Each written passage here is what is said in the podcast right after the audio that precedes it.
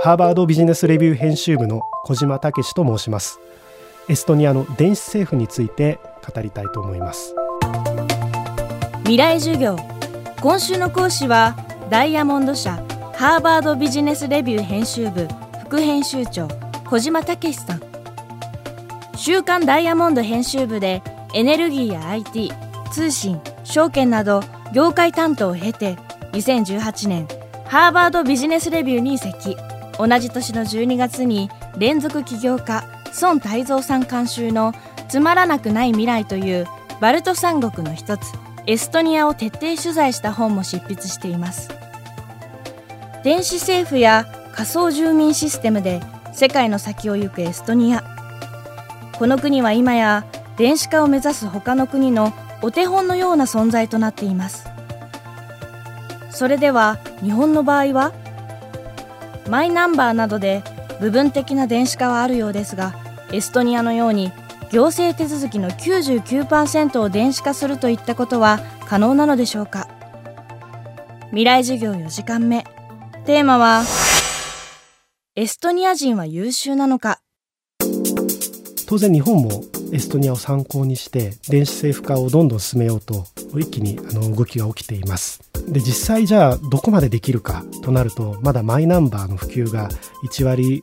程度だということもありますしエストニアのようにですねほとんどの住民が持っているような状況にならない限りはなかなか利便性を享受するというのは難しいと思います。ですけども日本の大きな問題は若手の人口減少つまり働き手がいなくなると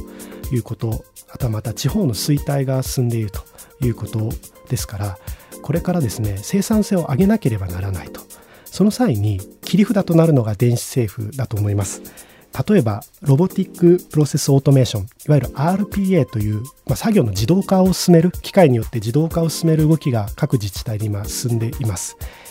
そうすることで今まで書類でやっていたものがやる必要がなくなると。書類の手続きを減らすと。そうすることで現場はだいぶ楽になっていくと。もしくはそういうことをしない限りそして生産性を上げない限りなかなかこれから日本というのは難しいと思うんですね。ですから何年かかるかは正直分かりませんが全て電子化になった世界というのを考えるもしくはそういうふうなものをマインドを切り替える必要があるのかもしれないです。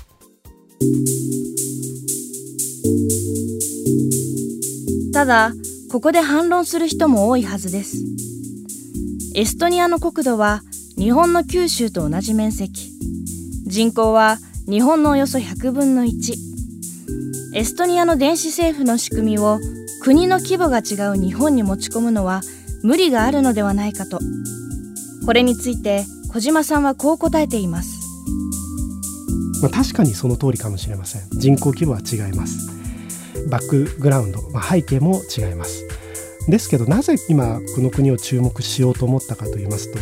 人口130万人の国つまり沖縄県の人口規模であってもしかも石油だったり資源がなくてもテクノロジーの力を使うことで国民の力を上げ無駄をなくして世界に電子国家として中心にいることができるようになったということです。したがって人口の規模の話をするんであれば例えば各自治体がですね、えー、県を越えてもしくは国を越えてそのファンを集めると。e レジデンシーのような仕組みをですね各自治体に入れると。そうすることで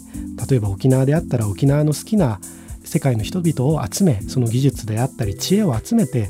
沖縄の生産性を上げていこうとか魅力を高めていこうとかそういったものを考えることはできると思うんですね。ですからその真似ができないというのは必ずしも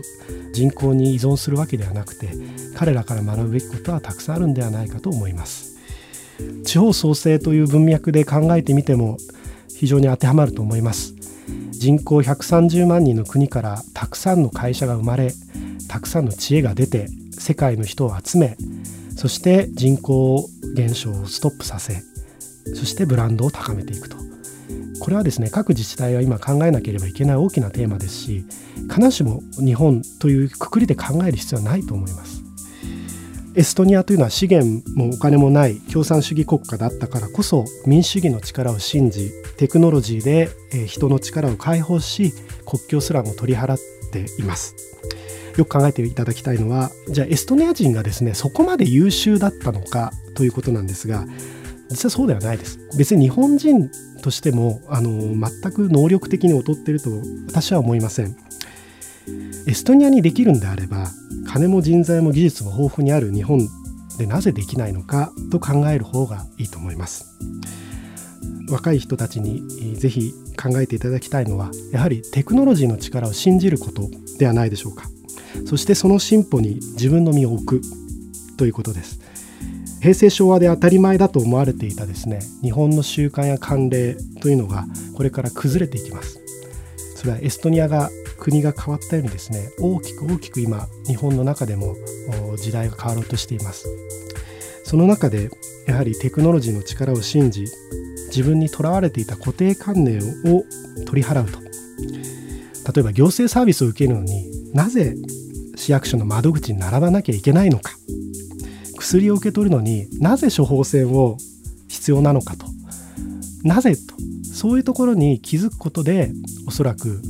新しい一歩が踏めると思いますしもっと言えばそういうものがビジネスチャンスになったり自分の価値っていうのを高めていくことになっていくと思います。今週の講師はダイヤモンド社ハーバードビジネスレビュー編集部副編集長小島武さん。今日のテーマはエストニア人は優秀なのか？でした来週は NTT ドコモ 5G イノベーション推進室の須山聡さんを講師にお迎えして 5G は社会をどう変えるかをテーマに講義をお送りします。